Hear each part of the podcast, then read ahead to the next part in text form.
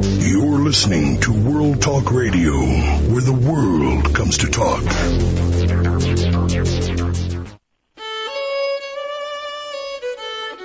is Jerry Prokopowicz with Civil War Talk Radio.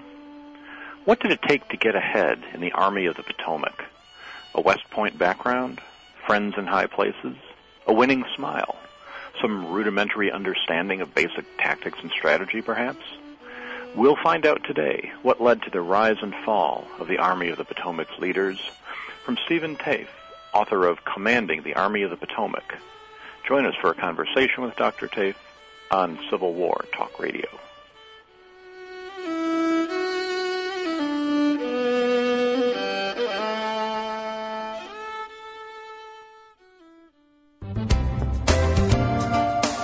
Writers Wanted at the 6th Annual La Jolla Writers Conference, October 20 through 22, 2006, where New York Times best-selling authors, editors, agents, publicists, screenwriters, and poets will help you find your voice and perfect your craft. Get feedback on your work from New York Times bestsellers James Grippando, Linda Lael Miller, Steve Berry, Margaret Weis, Catherine Ryan Hyde, and a host of other outstanding authors.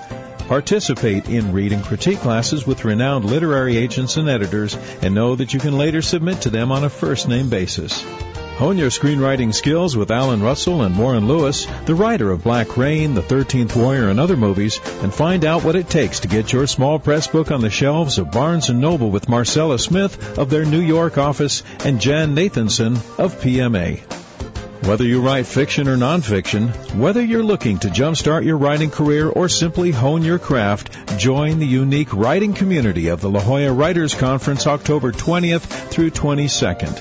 For more information, check us out at lajollawritersconference.com or call 858-467-1978. The La Jolla Writers Conference, turning writers into authors and authors into bestsellers.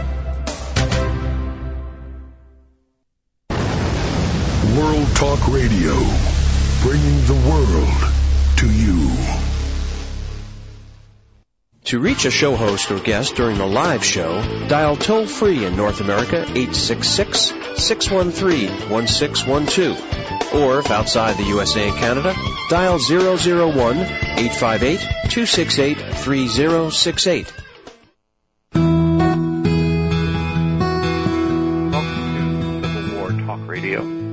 Jerry Prokopowicz, speaking to you from my office on the campus of East Carolina University here in Greenville, North Carolina, where it's a gray and gloomy pouring rain Friday afternoon in October of 2006.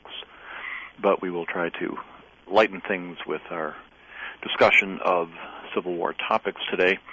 Uh, a reminder, as always, that although I'm using my office, I am otherwise not speaking on behalf of East Carolina or the History Department or anyone here, the governor, state senators, legislators, and so on, just me. And all, as always, a reminder that contributions to the uh, to the program are always welcome to help bring in fresh books and fresh authors.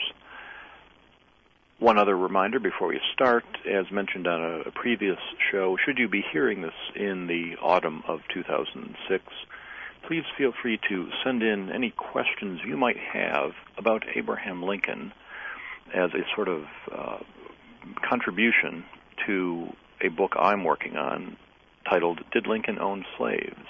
Questions and Answers about Abraham Lincoln, which should appear sometime in the, the year 2007.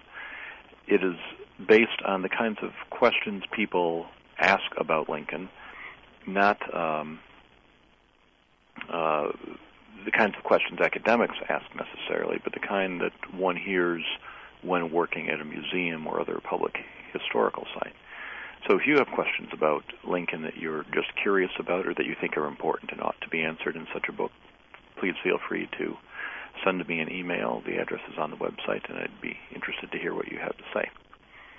Well, let's move on today. Our subject is one of Lincoln's armies, indeed the most prominent of Lincoln's armies, the Army of the Potomac. And our guest is an author who has written uh, a recent book on that subject, uh, Stephen Taaffe. Uh, Stephen, are you there? Uh, might be there, might not be there. I'm here. Oh, there he is. Uh, very good. Um, am I getting your last name pronounced correctly? Yes, it's Taaffe. Taaffe, very good. I've I have had people actually mispronounce my last name on occasion. Uh, shocking though that may be, and uh, so I, I try not to do that to others when when possible. Well, thanks for for joining us here on the program today. Uh, you and I have not met uh, other than me through reading your book. So let me ask you uh, what your interest, what your background is in, in terms of getting interested in this topic. Well, I'm a military historian, and I teach at Stephen F. Austin State University in Nacogdoches, Texas. And um, I've done books on other wars, but I wanted to do one on the Civil War.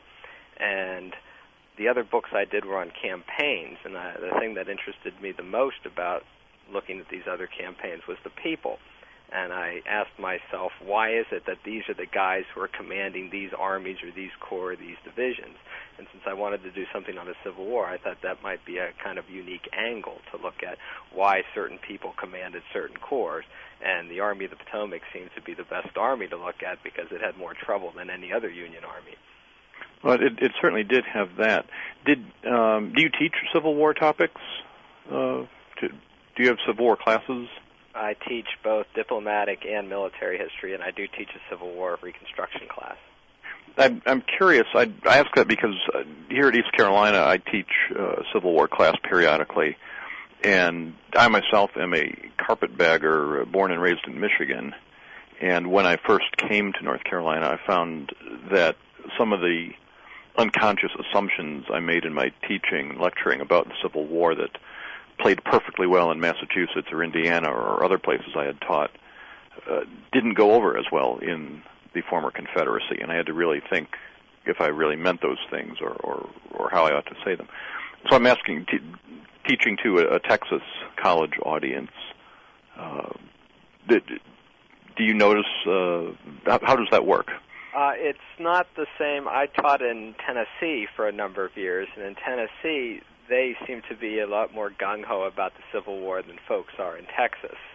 Uh, so I don't have the commitment to states' rights and that sort of thing down here that I had in Tennessee. So it hasn't been that bad. Uh, they can I can find, in fact, more common ground with the Texans than I could with the Tennesseans. That's interesting. That, that you know, you've probably heard Kentucky referred to as the, the posthumous member of the Confederacy. Maybe the closer you get to the border, the more fervent the uh, the belief. Well, that might be, uh, but I, I think I'd prefer teaching down in Texas to teaching in Tennessee. Well, so you said you decided to look at the Army of the Potomac, um, which I thought was interesting, partly because in the last 10 years, 15 years in Civil War historiography, there's been a real movement toward looking at the Western theater and we've seen a lot of books uh, on Sherman, uh, Steven Woodworth's recent book on the Army of the Tennessee. I wrote a book on the Army of the Ohio. Others have looked at uh, the, the Western generals, the Western campaigns, and there's almost been a, a, move, a movement away, certainly, from the Virginia campaigns, as if they've, they've been done so many times. There's no further point in going over this ground your book marks a return to that uh, to that ground that's been well worked over. What what new information or what new approach are we going to get from looking at the Army of the Potomac again? Yeah, I, I think you're absolutely right about this shift towards the Western theater during the war, which I think is very worthwhile. But when I look at a lot of the Civil War historiography, there certainly is a lot of information about the battles and the campaigns and the high ranking commanders and even some of the corps commanders, but nobody, to my knowledge, had done anything on the corps commanders as a whole, and there are a lot of corps commanders that even Civil War buffs know almost nothing about. And I thought this, by analyzing this next level down below Field Army Command, it might give us a better idea as to why the Army of the Potomac performed so poorly and why that army had so much trouble compared to other armies.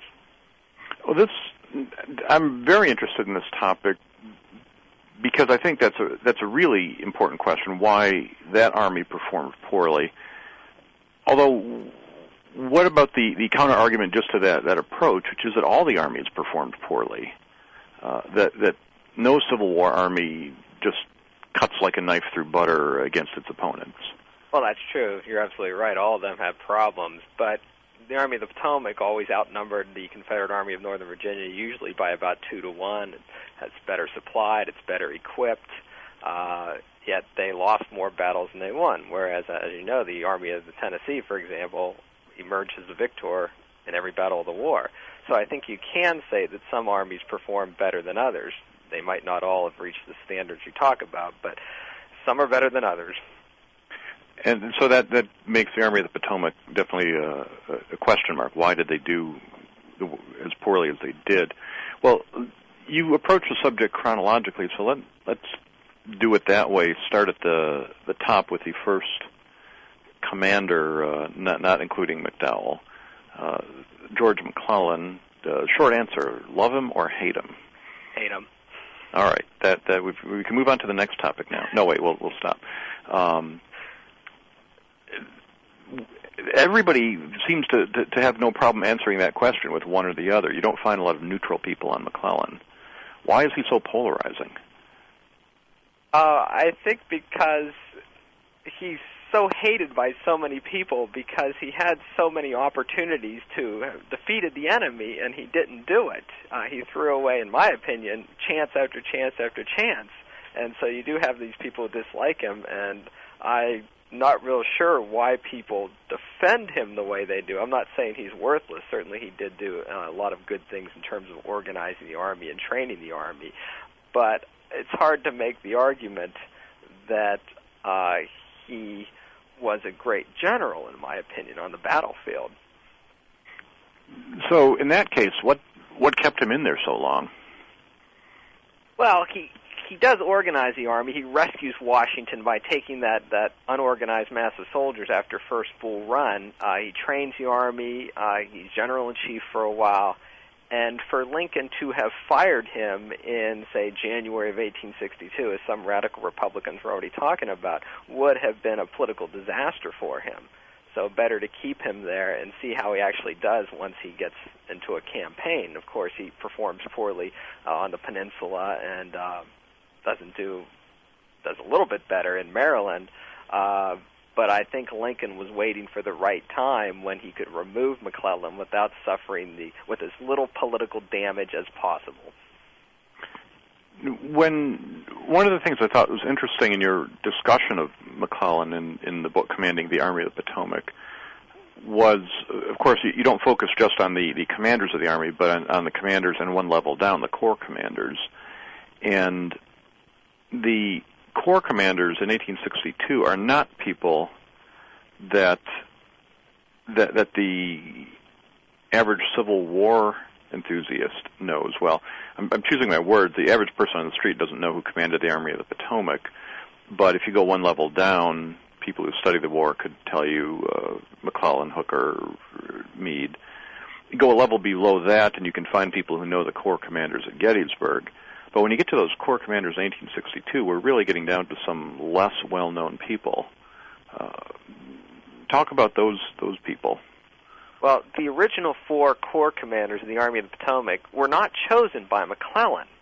Uh, McClellan did not want to organize his army into corps and appoint corps commanders until he had tested the army in battle. His logic is that he wants to know who is most qualified to handle these large units. And on the other hand, a lot of radical Republicans criticize him. They say, look, you can't go into battle until you organize your army into corps. So he dilly dallies and, and he won't appoint them. And finally, in March of 1862, Lincoln, on his own, appoints the first four corps commanders. And he appoints them on the basis of strict seniority. He takes the top four commanders in the Army of the Potomac, Irvin McDowell, Edwin Sumner, Heintzelman, and uh, Erasmus Keyes, and he makes those guys the corps commanders. And I think Lincoln did that because that's why he picked these four guys. It's because it was the easiest way to do it. If he had used some other means other than seniority, it would have gotten other officers mad at him, uh, and it would have caused disruption in the army. So Lincoln just took the path of least resistance and picks the top four commanders, uh, top four commanders in the Army of the Potomac and makes them corps commanders. And McClellan doesn't like that one bit because McClellan wanted eventually to appoint his own guys as corps commanders. And none of these four original corps commanders were real McClellan allies. In fact, McClellan and McDowell, the commander of the First Corps, didn't get along well at all. Well, that's that's really remarkable. If you're running a business or, or, or middle management in a business, and somebody comes along and says, "Here are your four top subordinates," uh, or out of your many subordinates, I'll choose your top four for you. Uh, that's not how things are done as a rule. You, you don't want if you can't choose your own people, you, you you're severely handicapped to begin with. But on the other hand, you said McClellan didn't want to have corps commanders at all, so he was going to just directly command umpteen divisions. Uh, he, yes, he wanted to use divisions until he tested his army in combat at one level or another, and then apparently when he decided these guys are the good ones, now I will separate my army into corps and give it to these four guys or five guys who I have the most faith in. Yeah, well, which it sounds like uh, two choices of recipes for disaster. Well, we're going to take a short break as the music wells in the background. And we'll come back in just a moment with Dr. Stephen Taaffe, author of Commanding the Army of the Potomac on Civil War Talk Radio.